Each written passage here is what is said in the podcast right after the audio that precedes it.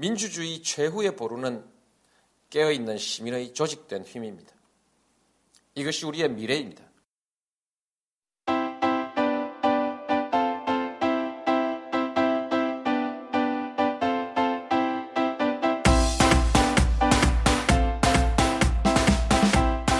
시민의 친노입니다. 나는 친노다 21회 2부 시작하겠습니다.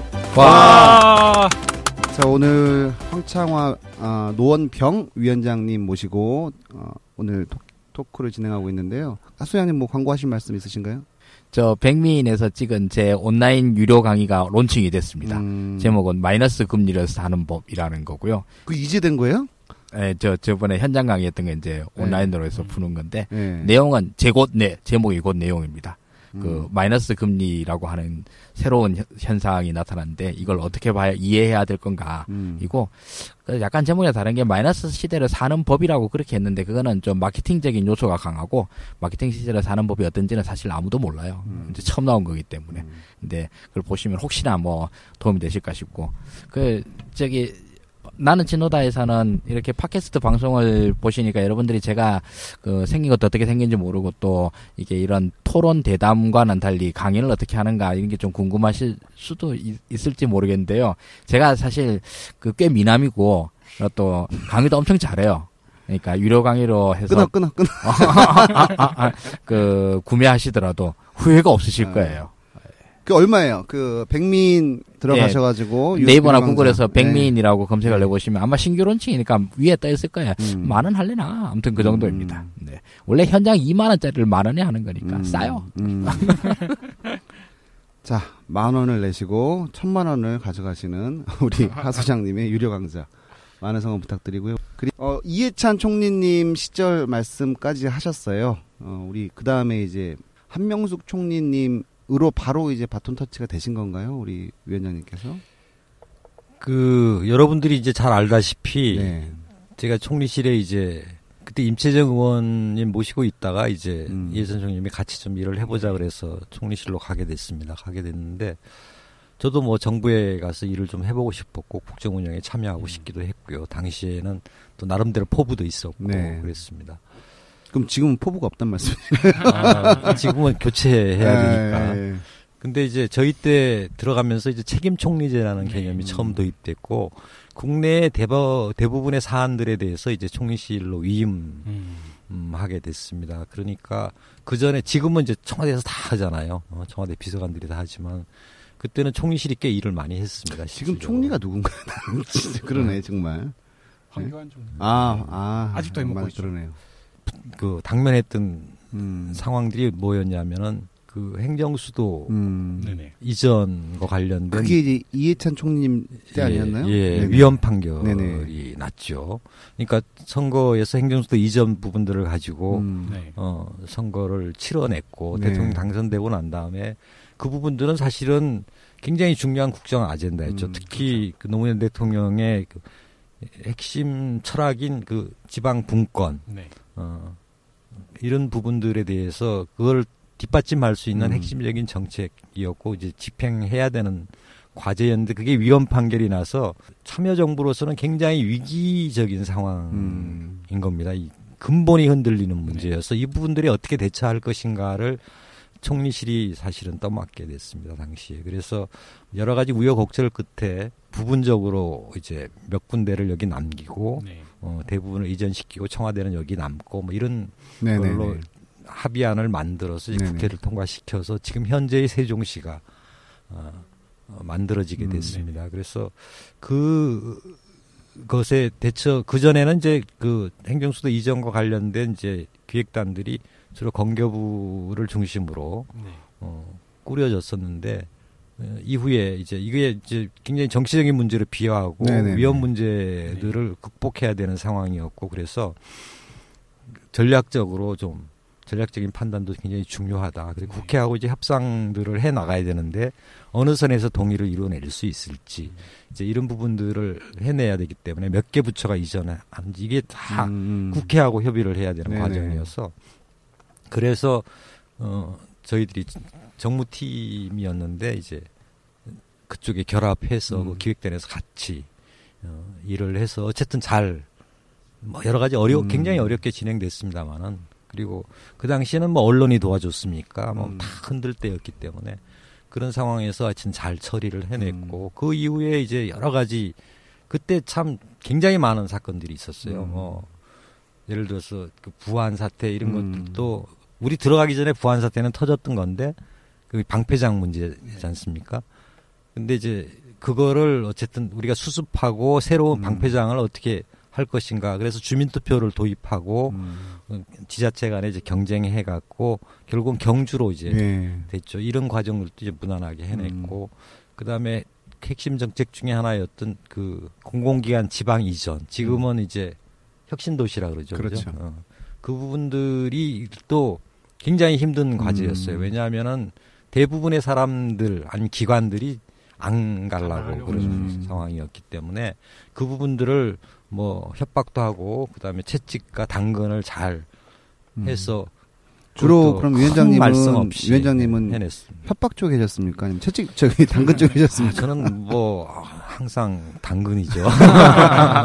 자 그러면 국값 배드값. 아주 자연스럽게 그러면 한명숙 총리 체제로 인계가 된 거네요. 그러다가 이제 이- 하여튼 이해찬 총리님이 음. 거의 이제 이만하면 하여튼 급한 일은 다 그때 뭐 음. 카드 대란 문제도 있었고 네. 그랬는데 그런 부분들도 다 잘 수습을 했다. 음. 이 정도면 이제 안정적인 체계로 갈 수 있다. 그래서 나도 정리할 때가 됐다. 이런 말씀을 이제 간혹 하셨어요. 네. 하시는 상황인데 여러분들 잘 아시는 골프 사태가 음. 어, 났죠. 그 상황들을 이제 맞이하면서 결국은 이제 총리직을 이제 그만두셨죠. 네네. 근데 저희들은 들어갈 때 총리와 진퇴를 같이 한다고 음. 했었습니다. 네. 그래서 저희도 당연히 다 사표를 냈어요. 음. 같이 총리님 어, 그만두실 때 모든 비서관들이 다 함께 들어갔. 음. 그때 다섯 명이 같이 들어갔었는데 모두 함께 이제 사직서를 내고 이제 복귀해야 되겠다. 이제 그런 와중에 저는 또 상황이 묘하게 흘러가는 게 그 즈음에 임채정 의원님이셨는데 그때는 이제 음, 국회의장이 되셨어요. 네네네. 저는 돌아갈 차례가 있는 겁니다. 어, 어. nice 뭐 이러죠. 어. 그리고 국회의장실이 총리실에서 너무 고생을 해갖고 네네. 이거는 뭐 하면 휴가죠, 뭐 거의. 어, 널널하게 좀 음. 어, 앞으로 한 1, 2년 보내겠다 이렇게 생각을 하고 있을 때였습니다. 하고 있는데 하여튼 다른 분들은 이제 사표가 다 수리됐는데 저보고는 함께 같이 일을 했으면 좋겠다고. 왜냐하면 저는? 한명 한명 한정님이요. 총리께서 네. 하셔갖고. 그러니까 저희들이 정무팀이 이제 국무총리 인사청문회까지를 해드립니다. 새로. 네. 그리고 난 다음에 정리를. 왜냐하면 그게 연속성이 있기 때문에. 네. 그래서 이제 있으면서 이제 어쨌든 몇 번 얼굴을 뵙고 그 전까지는 한명국 총리 저는 알, 한명국 총리님은 알고 계셨지만 알고 있었죠. 음. 있지만 총리님은 저를 모르고 있고 서로 간에 한 번도 인사를 음. 나눈 적이 없었던 분이에요. 그러니까 한명국 총리가 그 전부터 유명하셨으니까 제가 알죠. 아니 근데 어떻게 한명숙 총리님께서 알고 일을 같이 하자 말씀을 하셨을까요? 제가 뭐, 뭐 워낙- 이 쇼당 친 거 아닙니까? 제가 여성분이니까 아마 이제 호감을 네. 얼굴이 잘생겨서 뭐 이런 평판이나 뭐 이런 거를 다 들으셨겠지만 이런 진퇴를 같이 한다는 약속을 깨고 네, 약속 영전까지 하시면서 네. 한명숙 총리 총리실에서는 그러니까요. 감언이설에 속아서 완전히 어떻게 보면 좋게 말씀드리면 그런 거고 나쁘게 얘기하면 뒤통수를 쳤다 이해자 총님 저기 농담이고요. 국회에서요. 음, 그 있어 보면은 국회의장실이나 음, 상임위원장실은 음. 그 보좌관들의 뭐라 그래야 되나 이거 뭐 파라다이스라 그래야 되나 꽃, 꽃 천국 의- 뭐 국회의원은 좀 고생할 수도 있겠어요 음. 국회의장님도 좀 뭐 하시는 거 보니까 고생하시는 것 같은데 그 의장실이나 상임위원장실은 그 대여섯 명이 있는 보좌관들이 하는 게 저기 스케줄 관리만 하면 돼요 음. 자 그래서 한명숙 총리님 시절에 정무수석 정무수석이면 정말 안 하는 거 하는 거 없이 다 하셔야 되지 않습니까 사실은 그렇죠. 난 네. 여러분들 잘 이제 정무 그러면 뭐 정무적 판단 음. 이제 이런 얘기를 하는데 이게 뭐 하는 거지 이렇게 생각할 수 있죠. 뭐. 예. 영어로는 political affair라고 그러더라고요. 음. 그래서 정치적인 여러 가지 사안들에 대해서 크게는 국회의원들과의 관, 대국회 관계들의 일이 음. 통상적으로 제일 많이 그 밖에 이제 여러 가지 사안들이 벌어지면 그 부분에 대해서 판단들을 하는데 예컨대 뭐 금정산 아, 도롱뇽 뭐 예, 이렇게 네네. 해서 막 지우스님 예, 예, 단식하시고 이 부분들을 어떻게 음. 대처해야 돼 이제 이런 부분들이 있지 않습니까? 음. 그러면 어느 정부나 권력 통치 기관에서는 여러 가지 이제 해법들이 올라오잖아요. 각 음. 기관마다 다릅니다. 뭐 경찰청에다 저거 뭐 두드려 잡, 잡읍시다. 뭐 이런 이런 음. 안이 올라올 수 있어요. 우리 때도 끊임없이 경찰 쪽에서는 음. 체류탄 써야 된다. 컨테이너로 하여튼 막아야 된다. 뭐 이런 그리고 논리도 항상 그겁니다. 그렇게 해야 사람들 덜 다치고 훨씬 더 아, 안정적으로 그렇게 나온다고요. 그렇게 얘기를 하죠. 그런 논리로 얘기를 합니다. 음. 사실은 통치하는 입장이나 아니면 정무적 판단을 하는 사람들은 이것이 갖고 올 수 있는 후과들을 생각하잖아요. 네. 예컨대 이러이러한 정세 하에서 지- 지율스님 환경 문제로 세계 최초로 단식하다 사고 나면 어떡합니까? 이게 세계적인 이슈가 되니까 음. 이런 부분들은 어떻게 대처합시다. 이제 이런 것들의 의견들을 올리게 되는 거죠. 음. 그런 것들이 이제 정부적 판단이라고 할 수 있어요. 그래서 여러 가지 사안들을 종합해서 그러면 총리실에서의 정무 수석은 총리실의 구조를 잘 모르시는 분들을 위해서 쉽게 얘기하면 넘버 몇 정도 되는 겁니까? 총리님 빼고. 지금은 총리실 구조가 달라졌습니다. 네, 그 당시에, 우리 그 때는 당시에. 이제 크게는 국무조정실하고 네. 비서실로 나누어져 있었어요. 네네. 국무조정실은 이제 전반적인 정책 조정, 그 부처 간의 정책 음. 조정 업무. 네. 그러니까 한 부처에 대- 관련된 사안들은 소관 부처가 있지만은 여러 부처가 종합적으로 관리해야 되는 사항들이 있습니다. 그런 경우는 각 부처에서 파견된 사람들이 나와서 그거를 조정하는 업무를 하는 게 이제 국무조정실이고요. 우리는 이제 총리님 직속의 이제 비서실이죠. 거기에 수석이 세 사람 있었습니다. 그 음. 네네. 당시에. 그러니까 1급 공무원입니다. 네. 민정수석, 정무수석, 공보수석. 음. 그러니까 얼- 공보수석은 언론 쪽, 민정은 여러분들 알던 네. 우병우 뭐 그런 걸 합니다. 이제 저희들은 이제 또 정무수석 이렇게 있는데 정무수석이 선임 수석이에요. 음. 넘버 원이네요, 그러면 총리실에? 그렇죠. 비서실장 네. 밑에 바로 이해찬 총리님 때부터 시작해가지고 이제는 거의 총리실을 접수했다. 우리 황창하 위원장님께서 아, 뭐 이렇게 봐도 이제 그런가요? 저는 사실은 뭐 내가 친노 어쩌고 그러기는 음. 합니다만은 약간 부끄러운 게 제가 노무현 대통령하고 직접적으로 음. 뭐 일을 하거나 이랬던 적이 음. 없어요. 뭐 예를 들어서 윤, 윤태용 대변인 그러면 음. 이제 아주 이리- 복심 이제 이렇게 얘기하면 저는 그런 것하고는 거리가 멀고 뭐 성골, 진골 뭐 이렇게 따지면 한 육두품 정도라고 할 수 있죠. 예. 우리는 향서부고 네. 어, 어, 그래 항소 뭐 친노라고 하는 것이 정신적 유대감이고 가치 연대체이기 예, 때문에 예, 뭐 그런 의미에서 네. 한 거고 지난번 뭐 총선 때 그렇게 한 것도 사실은 상황이 좀 만들어낸 음, 측면도 음. 있습니다. 예. 그 당시 이제 여러 가지 정황들은 음. 여러분들이 이미 잘 아실 음. 거고 그때 이제 이해찬 총리 뭐 컷오프 되고 이런 음. 상황 아마 컷오프 된 날 아침이었을 거예요. 음. 나도 날릴지 모르겠다 이런 생각도 들고 내 이력서가 다 그거잖아. 여러분들 네. 봐서 알다시피 최정 뭐 네. 이해찬 한명숙이 네. 그리고 제가 모시면 최소한 국회의장 아니면 네. 국무총리예요. 그러니까 대통령 빼고는 제가 모신 분들이 다 음. 제일 어른들이야 지금은. 그래서 상당히 유능한 참모예요. 근데 왜 컷오프가 안 됐다고 보세요? 아 그래서 뭐 정무적 판단이라 그랬으니까 그 부분들 보면서 아 이게 나한테도 정무적 판단을 할 수도 있겠다 뭐 이런 생각. 그다음에 내가 뭐 꼭 나가야 된다는 것보다도 그거는 아닌 것 같다는 음. 생각이 들어서 그날 아침에 트윗을 잘 하는 것도 아닌데 그때는 이제 좀 열심히 하려고 매일 하- 글 하루에 하나 정도 올렸던 것 같아요. 제가 직접 쓴 글을 썼어요. 아, 그 여러분들 아는 그 유명한 문구를 어, 나는 운동권이고 음. 이해찬 총리의 뭐고 뭐 음. 이렇게 써서 그리고 친노다. 음. 내 이게 내 이력의 전부고 음. 나의 자부심이다. 이걸로 나 싸우겠다 이렇게 올렸던 것 같은데 그래갖고 그걸 써갖고 집사람한테 보여주고 이거 어떻 어때 그랬더니 내용은 좋은데 좀 상의 좀 하지 그러더라고. 예. 득피에 도움이 되냐, 어. 되냐, 이게. 그래서 에이 음. 아니 자기 할 말도 못하면 안 되겠다 싶었어요. 음. 그래서 그냥 그 자리에서 바로 누르고 어, 네. 눌렀죠. 누르고 그게 그 전까지 사실은 이렇게 리트윗이나 이런 게뭐 20개 뭐 이런 음. 정도였는데 이게 갑자기 막 데이트를 줬죠. 어, 막 700개, 800개로 가더라고요. 야, 그래서 리트윗 20개면 우리 아들도. 이건 뭐.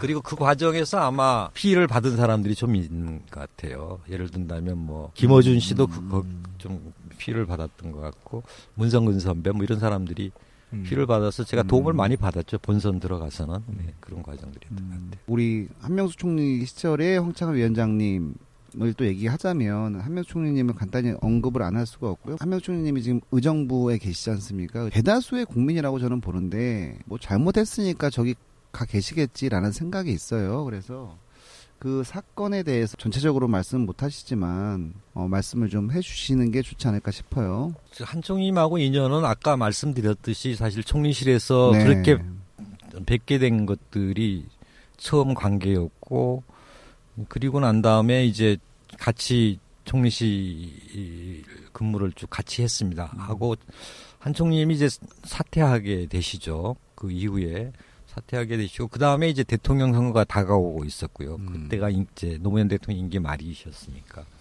그런 과정에서 제가 알기로는 노무현 대통령님으로부터 끊임없이 대통령 출마 권유를 받았던 게 아닌가 싶어요. 내가 직접 들은 건 아니었으니까. 음. 옛날에 이제 오연호 그 오마이뉴스 네네네네네. 거기서 마지막 인터뷰. 이런 것들 보면 그런 느낌이 어, 있으셨죠. 그 말씀을 음. 하셨어요. 네네. 그리고 그 얘기를 들은 주변에서 들었던 네. 사람도 있고 다음 세상은 여성성 이런 부분들이 좀 지배하는 그런 그런 정부가 되었으면 좋겠다는 의사를 피력하시고 이랬던 네. 것 같아요. 그러니까 어머 어머니의 나라 뭐 음. 이런 이런 말씀도 하셨다 그러고 제가 듣기로는 그랬던 것 같습니다. 그런 과정에서 어쨌든 그만두고 저는 이제 뭐 할까 앞으로 그다음에 대통령 선거도 다가오고 있으니까 어떻게 할까 이런 상황에서 어쨌든 출마 대통령에 출마하시게 되셨잖아요. 그, 그 당시에 경선에. 네. 그래서 저는 엄밀하게 따지면 당시로는 한명숙 총리하고의 관계보다는 이제 임채정, 이해찬 이런 관계가 더 앞서 있었기 때문에 정무수석을 했으니까 경선에 나가신다는데 그냥 그다음에 거의 제가 자장격의 역할들을 네. 비서진에서는 했었는데 외면할 수 없잖아요. 그런 상황에서 우리는 또 의리 아니야 음. 의리 도와드려야 되겠다고 생각하고 이해찬 총리님 뵙고 아, 이런 상황인데 제가 좀 도와드려야 되겠습니다. 그때는 이제 이해찬 총리님 출마 경선 출마 얘기 안 하셨을 때이기 네. 때문에 그러니까 아, 도와드려라 이렇게 하셔서 이제 거기 가서 이제 뭐 캠프 꾸리고 이제 처음 과정에 제가 참여하게 됐죠. 그러는 와중에 이제 이해찬 총리, 유시민 음. 장관 모두 네. 또 경선에 나오게 네네. 되고 이런 과정에서 경선 과정에서 이제 단일화 네. 사실 단일화 문제를 어, 엄밀하게 따지면 이제 그 당시 한명숙 총리 캠프에서 한명숙 경선 후보 캠프에서 처음 제기를 했어요. 음. 이쪽은 적어도 하나로 대우를 만들어야 된다. 네. 죠 이렇게 해서 제안을 했고 이해찬 총리 캠프에서 먼저 수용을 했고 유시민 장관 캠프에서는 좀 뭐 제주도 끝나고 하자 뭐 이렇게 해서 좀 늦춰지고 이제 이런 과정들은 있었습니다만은 그런 과정들을 겪게 됐습니다. 겪게 되고 단일화 하시고 나오시고 또 다 떨어졌잖아요 네, 경선에서 떨어지고 네. 그때 정동영 네. 후보가 대통령 후보가 되고 어, 대선에서 장렬하게 산화하시고 이제 이렇게 됐던 음. 과정들인데 그런 과정 이후에 사실은 이 이쪽 진영이라 그럴까 개혁 진영이라 네, 그럴까 네. 이쪽 전반이 좀 많이 침체 네, 네. 얘기로 들어갔고요. 그런 상황 어려운 과정들이 있었는데 그런 과정에서 이제 그 소고기 미국산 소고기 문제가 터지고 촛불 시위가 일어나고 이제 이런 과정들이 있었죠. 그리고 노무현 대통령이 이제 고초를 당하시고 서거하시고 이런 과정으로 급격하게 이제 치달아가게 되고 그랬던 것 같습니다. 그 과정에서 그 대통령 선거 끝나고 뭐 이런 상황에서는 사실은 저나 이제 각자의 생활을 이제 영위하고 앞으로 이제 우리가 뭘 할까 이제 이런 것들을 고민하고 있을 때였는데 노무현 대통령 돌아가시는 날이었던 것 같아요. 아침에 그때 토요일이었어요. 제 기억에는. 네, 토요일이었죠. 토요일인데 아침에 좀 늦은 아침이었던 것 같아요. 좀 뒹굴뒹굴 보통 토요일이니까 좀 늘어져 있고 이런 상황이었는데 아침에 저- 전화가 왔는데 전화벨이 울리는데 전화를 받았더니 한명 총리님이세요. 봉화에 무슨 일이 있는 것 같아요. 음. 나도 알아볼 테니까 한번 무슨 음. 상황인지 알아보고 빨리 텔레비 켜보세요 그러더라고요. 켜니까 이제 그때 하여튼 무슨 사고 난 것처럼 제 음. 자막들이 나오고 이런 상황이어서 저도 이제 여러 군데 여러분들 음. 뭐 아시는 이제 김경수 비서관이나 이런 친구들한테 전화를 했는데 통화가 안 되는 거예요. 음. 안 되는데 좀 있다가 이제 한명 총님한테 전화가 왔어요. 왔는데 대통령님 돌아가신 것 같다. 지금 음. 안희정 지금 지사님하고 이제 안정사가 이제 통화가 됐는데 자기도 내려가고 있다 그러는데 함께 내려갈 수 있겠느냐고 전화가 오셨어요. 음. 그게 이제 한명 총리하고 제가 다시 어, 만나게 음. 되는 계기가 됐습니다. 되고 그게 아니더라도 당연히 내려가야 될 상황이어서 저도 음. 아, 제가 모시겠습니다. 그러고 이제 비행기 막 예약하고 음. 갔더니 그때 처음 내려가서 이제 노무현 대통령 상황들을 봤을 때가 그 양산에 있는 그 부산대 병원인가요? 네. 거기 계실 때 네. 도착했습니다. 도착했는데 그 한편으로는 이제 저희들이 총리실에 있을 때 최규해 대통령이 돌아가셨어요 그때. 그럼 국무총리가 사실은 이제 장례위원장이 됩니다. 네네. 기본적으로 법상으로 그렇습니다. 그러니까 그런 과정들을 겪어서 향후의 장례 절차나 이런 상황들에 대해서 정부하고 어떻게 의논하고 협의해야 될지 이런 부분들에 대해서 경험들을 한명 총리님이나 저가 좀 가지고 있었기 음. 때문에 네. 내려가면서 이제 뭐 총리실하고도 통화하고 음. 행자부 장관이 이제 실제 좀 간사 역할을 하기 때문에 행자부나 이런 쪽이랑 이제 협의를 하면서 내려갔어요. 내려갔을 때의 상황은 뭐 여러분들이 이제 음. 알고 있는 이제 문재인 그 당시 이제 비서실장이었죠. 이런 상황들 다 겪게 되고 그게 이제 향후에 저는 이제 뭐 음. 그날 일단 하루 내려갔다 와서 뭐 좀 챙겨갖고 다시 내려가든지 해야 되겠다고 음. 생각했는데 그로부터 이제 장례식 끝날 때까지 올라오지를 못했죠. 장례위원장 맡으시게 되고 한명 총리 여러분들 잘 아다시피 그 눈물의 조사 음. 어, 더 이상 대통령 하지 마십시오 정치하지 마십시오 했던 그 조사 아, 그런 과정들을 통해서 아마 한명 총리가 대중적으로 음. 널리 알려지게 되는 계기도 또 그 계기였던 음. 것 같아요. 그리고 그게 사실은 한명 총리가 정권으로부터 음. 눈밖에 나고 음. 표적이 되는 음. 어, 그런 계기였던 것 같습니다. 그렇게 돼서 저희들은 어쨌든 장례 치르고 향후에 예, 이제 그 49제 다 치렀죠. 굉장히 고생하셨어요. 그때 한 총리가. 음. 고생하셨고 옆에서 그걸 수행하면서 다 지켜봤으니까 제가 누구보다도 잘 알고 그랬던 상황인데 그러면서 이제 향으로 가면서 사람들이 이제 한명 총리를 굉장히 좋아하게 됐던 과정들이 있고 그 다음 해가 이제 지방선거가 네. 있는 해였기 때문에 당연히 지방선거가 굉장히 중요하다는 얘기가 나오고 거기에 가장 중요한 서울시장이 향후 정권 향배에서 굉장히 핵심적이다 이런 논의들이 있으면서 한 총리님에 대해서 이제 서울시장 을 출마하시는 게 어떠냐는 음. 건유들이 들어오기 시작을 했어요. 그게 아마 또 결, 정치적으로는 음. 아마 또 한 번 타켓이 되는 음. 중요한 계기였던 것 같습니다. 그래서 결국 이제 여러분들이 아는 그 사건이 터지는데 첫날이었죠. 첫날 처음에 이제 조선일보에서 그 뭐 받았다 이제 이게 났습니다. 그것도 제가 새벽 4시였어요. 새벽 4시 정도였는데 아는 후배가 새벽에 전화가 왔는데 어떻게 그날은 새벽에 4시 정도의 전화를 받는데 발딱 일어나서 받았던 것 같아요. 뭐 느낌이 있었는지는 모르겠는데 전화를 받았더니 이 친구는 이제 술 한 잔 걸치고 집에 들어가다가 음. 그왜 아파트 이렇게, 이렇게 꽂아놓잖아요 신문들 거기 일면톱으로 떡 나와 있으니까 되게 놀래서 어, 나한테 전화를 했어요 빨리 한번 저 음. 인터넷이나 들어가서 보라고 이런 이런 사안들이 떴습니다 그러더라고 그래서 보니까 그 다음엔 저도 생각을 하고 알려는 드려야 된다 싶어서 수행하는 친구한테 내가 전화를 드려서 일단 알려드려라 이런 사안이 벌어졌다 그리고 인터넷 확인해봐라 그랬더니 확인하고 이제 알려드린 것 같아요. 알려드렸는데 한 그때 한 30분인가 1시간 후에 여섯 새벽 6시까지 음. 이제 자기네 집으로 총리 집으로 좀 댁으로 와 달라고 이렇게 말씀하셨다고 그러는 거예요. 그게 이제 다시 이 제가 한 총리하고 지금까지 어, 수년에 걸친 상황들을 같이 헤쳐나가는 과정이었던 것 같아요.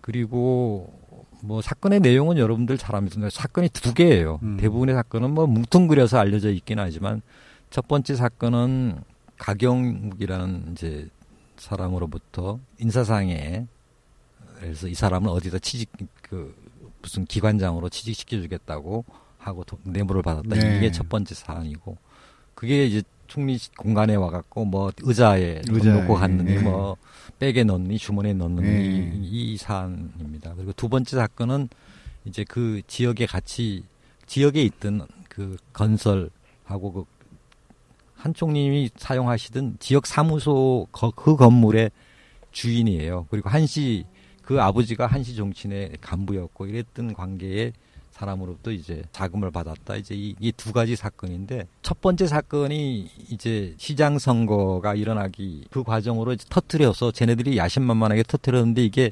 엉터리라는 것들이 점차 밝혀졌지 네, 않습니까? 네. 그리고 그것들 그래서 거의 무죄가 될 거라고 누구나 추정할 수 네, 있는 네. 어, 그런 상황에 무죄 판결을 받기 하루 전날 새로운 사건을 검찰에서 다시 음. 터뜨리는 거예요. 그게 두 번째 사건입니다. 네. 굉장히 그 정치적으로 기획된 게 음. 아닌가 저희들은 지금도 그렇게 음. 생각을 하고요. 뭐 여러분들이 많이 들어서 아- 알던 얘기. 제가 첫날 그때 이제 새벽 6시에 들어갔지 않습니까? 일단 팩트 확인이 중요하잖아요. 뭐 받으셨습니까? 내가 단도직입적으로 물- 물어봤죠. 제가 그렇게 살아오지 않았습니다가 그때 나온 음. 얘기입니다.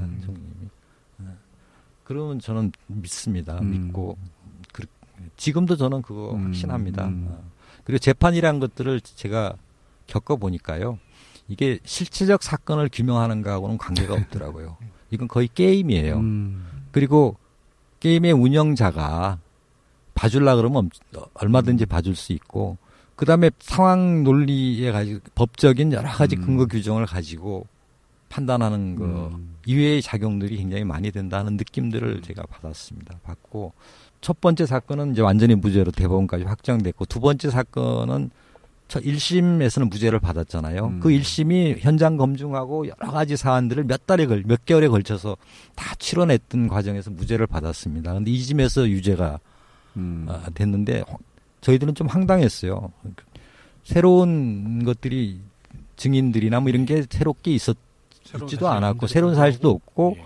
그다음에 뭐 현장 검증을 새롭게 한 것도 없고 사실은 1심에서의 그거를 토대로 그냥 지가 판단만 다르게 하는. 판단만 다르게 한 거예요. 그래서 그래서 2심 판결이 할 때 황당하기도 했지만 이거는 대법원 가면 음. 너무 엉터리적인 판결이어서 뒤집어지지 않겠나 이런 기대를 했는데 대부분의 구성에 대한 특히 합의부로 올- 그 갑자기 바뀌었어요. 또 나중에 원래는 이제 이렇게 아. 하겠는데 합의부로 바뀌고 사실 그런 예가 없, 없었다 음. 고 그러더라고요. 제가 알기로는 그 다음에 그 특히 형사 사건을 가지고 투표해서 이렇게 판결하는 것도 이게 음. 어, 어불성설 이라 그러더라고요. 그래서 그런 과정들을 보면서 대법원에서 합의부로 가고 이런 과정들을 보면서 아 이거는 쉽지 않겠다고 생각을 했습니다. 생각을 하고 실질적 진실은 저는 여전히 음. 음, 억울하게 옥살이를 하고 계시다고 생각을 해요. 지금도. 예. 그리고 뭐 옆에서 보는 당사자가 이렇게 힘들었고 너무 너무 사- 괴로웠으면 당사자는 어떠할까 그러니까요. 이런 생각이 들고 사실 이 사안들이 본인으로서 괴롭다 뭐 이런 것보다도 크게 회자되기를 바라고 계시진 않아요 지금 얼마나 개인적으로는 힘들겠어요 음. 그래서 저는 이해하고요 그런 부분들에 대해서 그래서 조심스럽기도 하고 그렇습니다 이 얘기를 하는 것 자체가 예. 총리님 한총리님께서는 음, 본인의 문제로 이쪽 진보 개혁 민주 세력에 누가 될까봐 아마 회자되는 것을 원치 않으실 수도 있겠죠. 그런데 우리 조만간 어, 방송될 예정인 늘 조만간 방송되지만 한명숙 특집에 우리 하수장님께서 이 모든 실체적 진실을 밝혀주시기를 어, 또 우리는 또 못 참으니까요. 당시에도 보면 저는 사실은 노무현 대통령 돌아가시고 한 총리가 짊어져야 됐던 짐이 거기가 최전선이었어요. 네. 실제 모든 정치적 사안에 음. 최전선에 위치해 있었고 네. 아마 서울시장 선거를 그 부담을 안고 서울시장을 뛴 거 아닙니까? 음. 그러니까 1심에서 무죄 판결 났는데 그 다음에 새로운 사건을 다시 걸어서 재판이 음. 재판을 걸어놓고 있고 기소를 하고 있는 단계였고 이 상황 이 부담감 속에서 아마 지난번 서울시장 그러니까 저기 박원순 시장 되기 전에 오세훈이랑 붙었잖아요. 네. 그때 기억하실지 모르겠지만 지방선거 첫날 그 천안함 상황들 벌어지고 네. 저기 이명박 대통령이 전쟁 기념관에서 막 네. 이상한 음, 상황들을 연출하고 선거가 선거 캠페인을 할 수 있는 공간이 아무것도 없는 음. 상황에서 벌어진 선거였습니다. 그래서 그날 그때 이해찬 총리께서 이제 본부장 음. 선거 본부장을 맡, 맡고 계셔서 이거 이 상황에서 이 선거를 어떻게 치르나를 고민을 했어요. 그래서 거의 선거 캠페인을 포기하고 정면 돌파합시다 이렇게 한 겁니다. 그래서 그때 아마 좀 황당 서- 시장 선거는 참 황당하게 그때 슬로건이 전쟁이냐 평화냐 이렇게 음, 갔었어요. 음, 얼마나 상황들이 음, 열악했는가. 그리고 모든 언론들이 20% 이상 차이 난다고 음. 끊임없이 선거를 포기하게 많은 사람들이 음. 만들고 지금 생각하면 그때 야권 단일 후보 특히 노회찬 그때 후보였는데 결과적으로는 그것 때문에 깨진 걸로 나왔죠. 0.6% 차이밖에 안 났으니까. 걔 박살이 났죠. 예, 예. 그런 상황 들이 연출됐기 때문에 정말 힘든 상황들을 치러내셨어요. 치러내고 음. 하, 그, 저, 저렇게 연약하고, 보시면 굉장히 온화하시거든요. 네. 실제 그래요. 굉장히 음. 온화하고. 근데 저런 강단과 이런 것들이, 아, 혼자 저 짐을 떠안고, 저는 뭐, 하실 수 있는 최선을, 그 이후에 음. 또 당 대표 맡으셔갖고, 그렇죠. 3개월 했죠. 네. 아마 그 시절이 제일 힘들었다고 얘기해요. 네. 본인은. 그 3개월. 그때 100만이, 100만 정도가 사실은 선거인단으로 참여했던 음. 그래서 지지부진했던 민주당이 통합해내고 그러면서 20% 30%대로 네네. 복귀해내는 과정에 한 총리가 중심이었거든요. 그리고 총선 을 사실은 결과적으로 보면 잘 치러냈던 것 같아요. 그렇죠. 뭐 비례대표도 그렇고 짧은 시간에 음. 준비도 안 된 상태에서 치르는 선거였지만은 그렇지만은 사람들의 기대치 부응 못하고 음. 당내에서 막 흔들어 제끼고 하면서 3개월 만에 음. 어 정말 후련하게 던졌어요. 음. 그때는 본인은 정말 너무너무 음. 힘들다고 하루라도 빨리 그만두고 싶은데 잘 흔들어 준다 이렇게 해서 어 전체적으로는 정치적으로는 좀 불행한 사태일 수 있는데 향후에 그런 것들이 아마 이후 지금 벌어진 여러 가지 당내 상황에 전조가 아니었을까 이런 생각이 듭니다. 음. 그 이후에 문성근 씨께서 예, 예. 대표를 그때 2등 했었거든요. 예, 며칠 예. 하셨었죠 예. 그때. 아 요즘 건강은 좀 어떠신가요, 우리 한- 한총리님께서는? 건강 뭐 잘 버티고 계셔요. 음. 예, 워낙 이해찬 총리가 그 한 총리 보고 평가하는 것 중에 정말 인내심 하나는 우리나라에서 최고이신 분이다 이렇게 말씀하실 정도로 잘 견뎌내시고 출소 있습니다. 예정이 언제신 거죠? 아마 내년 이맘때 정도 아니겠습니까? 예. 1년 넘어가셔서 지난번에 뵀는데 시간이 너무 잘 간다고 시간이 아깝다고 그러시더라고요. 저는 어, 이 사건도 잊지 말아야 된다라고 저는 개인적으로 생각을 하는 사람이고 음, 건강 해치지 않고 잘 출소하시기를 기대하는 마음에서 한번 여쭤봤고요. 우리 하수연님께서 질문을 주셨는데 물론 이제 한총리님께는 죄송한 얘기지만 이 한총리님 사건으로 인해서 우리가 받아야 될 교훈이랄까 이런 것들이 있다면 어떤 게 있을까요? 진실이란 게 주머니석의 송곳 같아서 음. 언젠가는 바르게 잡힐 수 있다 이런 확신들을 가지고 있습니다. 이 많은 사람들이 이제 저희들의 몫이라고 생각을 네네. 하고요.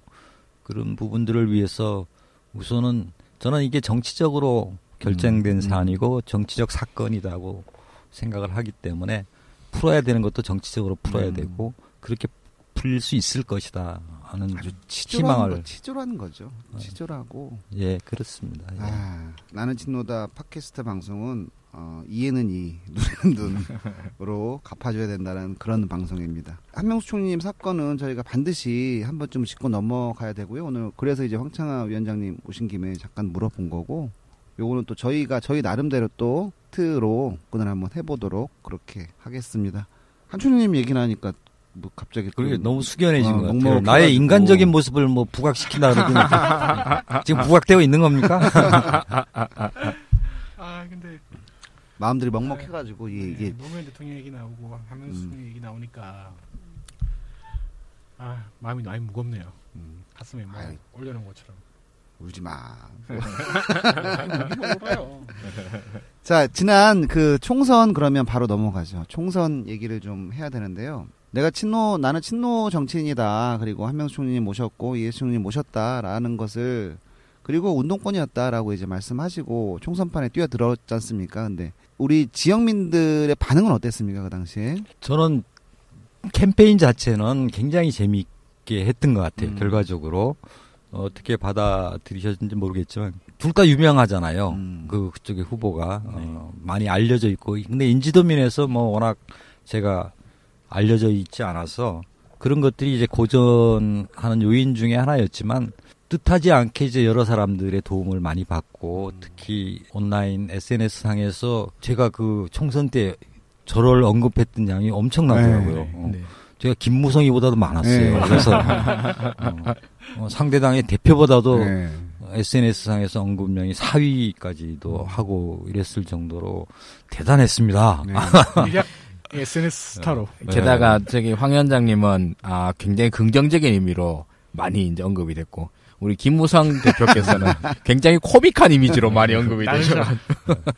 음. 근데 그러고 보니까 그런데 실제 또 지역에 다니면서 캠페인을 하는데 반응들이 굉장히 좋았어요. 음. 그러니까 심지어는 문성근 선배가 이제 여러 번 여러 차례 이제 음. 저를 지원 유세를 왔는데 제가 안 알려져 있으니까 문성근 선배가 오면 굉장히 편해요. 일단 음. 알아보니까 네. 어 옆에서 소개해주고 하면 뭐 저는 이제 거저 먹고 이렇게 되는 상황이기도 음. 했고 그래서 문성근 선배가 그 얘기를 하더라고요. 자기가 2002년 노무현 대통령 선거 때 이후에 특- 더군다나 총선에서 전국에서 자원봉사자들이 몰려 들어갔고 이렇게 음. 난리치고 다니는 동네를 처음 본것 음. 같다. 어, 그렇게 얘기를 했고 그다음에 그 전에서 여기 이쪽에서 이긴 선거들을 경험한 양반들도 야 동네 분위기 좋아 괜찮아. 음. 음. 그다음에 안철수 저거 뭐, 뭐 하여튼 그때 이제 막 그런 것들도 있더라고요. 그래서 저는 야 이러다가 갑자기 대권 반열로 대권 준비해야 되겠네. 뭐 이런 얘기들도 농담으로 나올 정도로 캠페인은 아주 어, 재미있게 유쾌하게. 잘해 유쾌하게 했습니다. 아마 그러지 않았으면 힘들었을 것 같아요. 음, 그렇죠. 근데 나중에 이제 결과적으로는 예상 의외에 아주 참담한 패배를 했죠. 그리고 꼭 우리 지역뿐만 아니라 또 전국적으로도 예상 이외, 예. 의외의 결과들, 특히 호남에서 의 상황이라 네. 이런 것들은 의외의 결과를 낳고 저는 그때 뭐 이 지역에 빠져 있었기 때문에 전국을 조망할 수 있는 입장은 아니었습니다만은 아 이게 결과가 얘기하는 게 뭘까 뭐 이런 것들을 좀 음.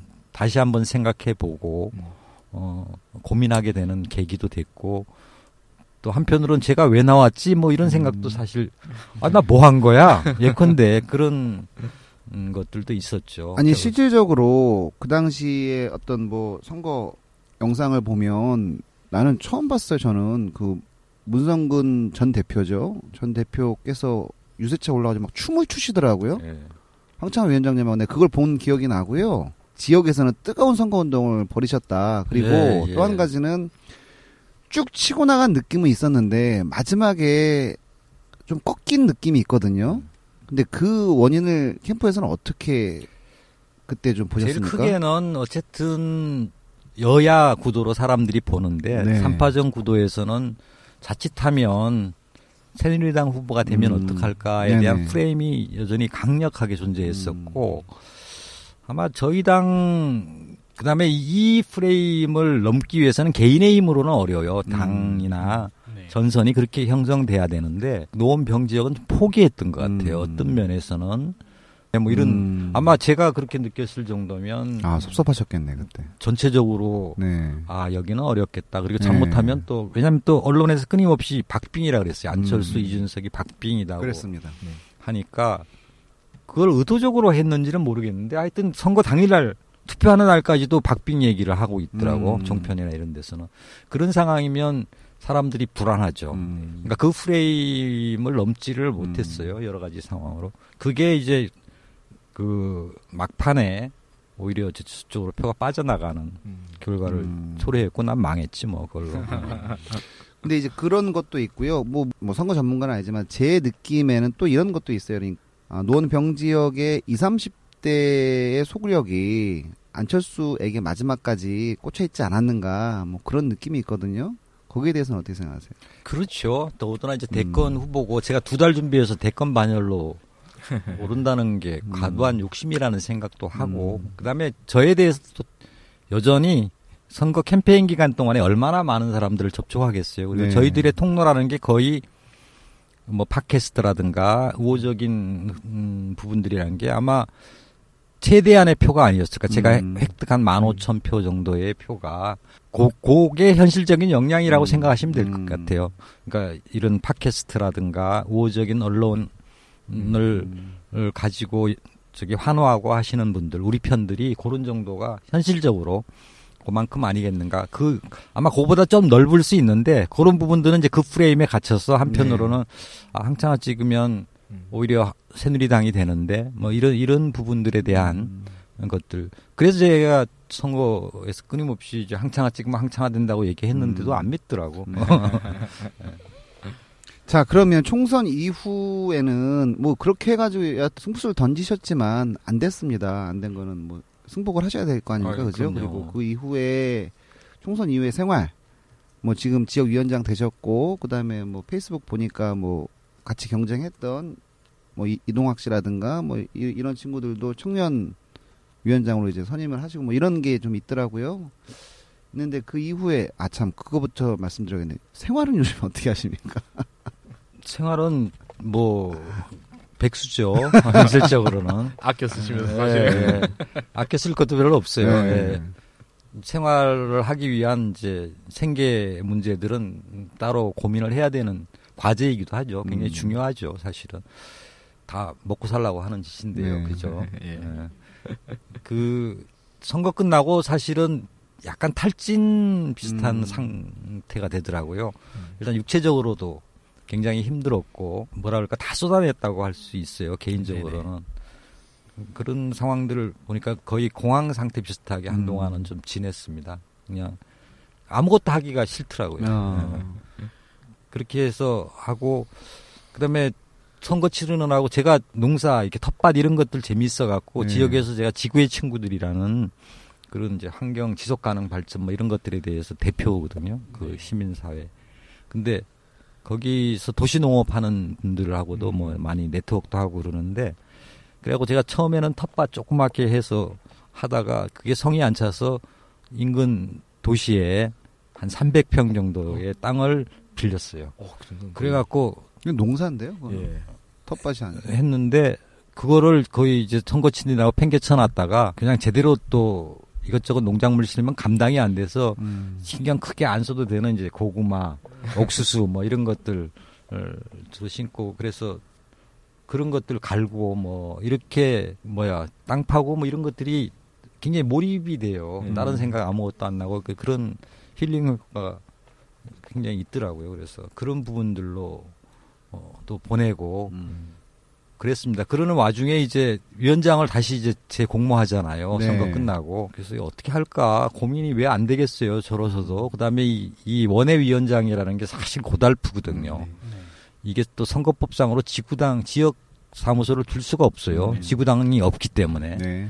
어, 그래서 그걸 개정해야 된다는 지금 요구들이 이상한 거죠. 예, 있습니다. 있는데 어쨌든 굉장히 제약 요소도 많고 그다음에 생계를 할 수 있는 뭐 여러 가지 상황들 그다음에 그 지역에서 어쨌든 당원 활동이라든가 이런 음. 것들을 할 수 있는 지원 이런 것들이 현실적으로 다 이렇게 막아져 있어요. 음. 그다음에 정치 활동도 별로 할 수 없어요. 선거법상이 다 제약이 됩니다. 그래서 그런 부분들 때문에 이거 뭐 이렇게 해야 되나 그리고 공천 받고 이럴 때 보니까 뭐 지역하고 상관도 없이 막 되고 하는 음. 내가 이게 아주 영리하게 생각한다면 이거 해야 되는가 말아야 되는가 이런 고민도 있었죠 음. 사실은 그, 런 상황인데 앞으로 다가올 어쨌든 내년에 그 대선 정권 교체에 대한 열망 이런 것들을 생각하면 그 다음에 총선 기간 동안 저한테 보내줬던 그 사람들의 절박한 심정 음. 이런 것들을 보면 외면해서는 안 되겠다고 생각을 했고 일단 우리 동네 골목 지키는 것부터 시작하자 음. 내가 기여할 수 있는 방식으로 어, 그렇게 생각을 하고 이제 신청을 했습니다. 신청을 하고 어, 위원장이 될 때도 이제 한편으로는 선임하는 과정이 좀 고민이 됐던 모양이에요. 왜냐하면 제가 세 가지 결격 사유 중에 위원장 되는데 3등한 후보, 음. 뭐 득표율, 지지율, 뭐, 예, 어, 뭐 예. 이런 것들 가지고 고민이 왜 안 됐겠습니까? 네네네. 그래서 뭐 안 시켜주면 더 좋고, 네. 네. 내 도망가면 모습은 별로 안 좋지만은 음. 이런 모습들을 했는데 다행히 어쨌든 당에서 다시 임명하게 되고 지휘위원장 맡으면서 전당대회 치르게 음. 되고 그러면서 이제 왜냐하면 이 지역이 좀 많이 그 당 조직이나 이런 분위기에 흐트러져 있습니다. 네. 여러 아마 짐작은 하시겠지만 이런 것들을 다시 재정비하고 이런 과정에 힘을 쏟고 있습니다. 지금은. 예. 지금 뭐 조직화는 좀 하시고 있는 중이다. 예, 예, 그렇죠. 예, 앞으로 이제 거죠? 계속 해나가야 되죠. 네네. 이런 부분들은 기본적으로 이제 전당대회를 치르기 위해서 또 뭐 대의원 새로 만들고 음. 이런 과정들을 급하게 치러내느라고 음. 사실은 엄밀하게 이제 제대로 음. 정비되지 못했는데 이런 것들을 좀 이제 여러 가지 정당 활동들을 지역에서의 활동들을 음. 통해서 지평을 넓혀내고 이렇게 해야 될 거. 저는 사실 아까 점심 우리 같이 이제 했지 않습니까? 네. 그래서 위원장님 처음에 딱 뵙고 뭐 저는 뭐 TV 호- 저 팟캐스트 뭐 화면에서나 뵀지. 근데 지금 사실은 위원장님 페이스북 보고 뭐 이렇게 뭐 고구마 같은 거 씹는 거 그런 걸 이제 봤는데 페인데 그런 거뭐 이런 느낌도 받았고 근데 생각 밖으로 표정이 좋으시더라고요 아까 뵀을 때 그래서 네 아까 그 첫 느낌은 뭐였냐면 또 표정은 되게 뭐 생각 밖으로 예, 예. 그 지금 뭐 아까도 말 잠깐 말씀하셨지만 100% 보전도 못 받고 100%도 100%가 아니지 않습니까 사실은 예, 예, 예. 15% 이상 했더라도 13% 14% 받으셨으면 50% 보전을 받으셨는데 경제적으로도 많이, 많이 힘들고 뭐 이, 런 상황이 있을 텐데 아, 그래도 뭐 경제적인 문제는 사실 지난번에 총선 치르면서 많은 분들이 후원을 많이 해 주셨어요. 정말로 여러분들이 뭐 한 천여 명이 넘게 네. 후원해 주셨고 소액 다수로 음. 많이 해주셔서 제가 마감을 거의 때렸습니다. 음. 그래서 나중에 저기 후원의 후원금 통장도 닫아버리고 이랬을 어. 정도니까 그걸로 어쨌든 선거 비용은 음. 어, 잘 치렀어요. 네. 네, 그래서 다행히 길거리에 나왔는 사태는 네. 면할 수 있었고 그건 다 어, 여러분들의 절박한 음. 음, 이런 지원 덕분이다 이렇게 생각합니다. 지금 컨디션은 야 고구마 심으면서의 무념무상에서는 벗어났다 뭐 이런 말씀이신 어, 거죠? 그럴 수밖에 없죠. 상황이 이제 점차 다가오고 네. 어, 그다음에 엄중하잖아요. 네. 지금 뭐 네. 개판이잖아요. 난 네. 이런 정부 태어나서 처음 봐. 어. 음. 내가 유신 유신 시대도 거쳤는데 유신 시대도 이르치 정도 엉터리는 아니었는데 이건 거의 정부의 기능을 음. 포기한 정부다 이렇게 생각하고 차라리 아무것도 안 했으면 좋겠어요. 음, 그냥 그러게요. 예, 지고 있다가 그냥 자 이제 그 좋겠다, 우리. 위원장님 음, 고구마를 등 뒤로 두고 다시 세상에 나오셨습니다. 다시 세상에 나오셔가지고 정권 교체 미랄이 되고자 하는 전국 현황에 대한 얘기는 잠시 쉬었다가 담배 대 피고 3부에서 시작하도록 하겠습니다. 감사합니다.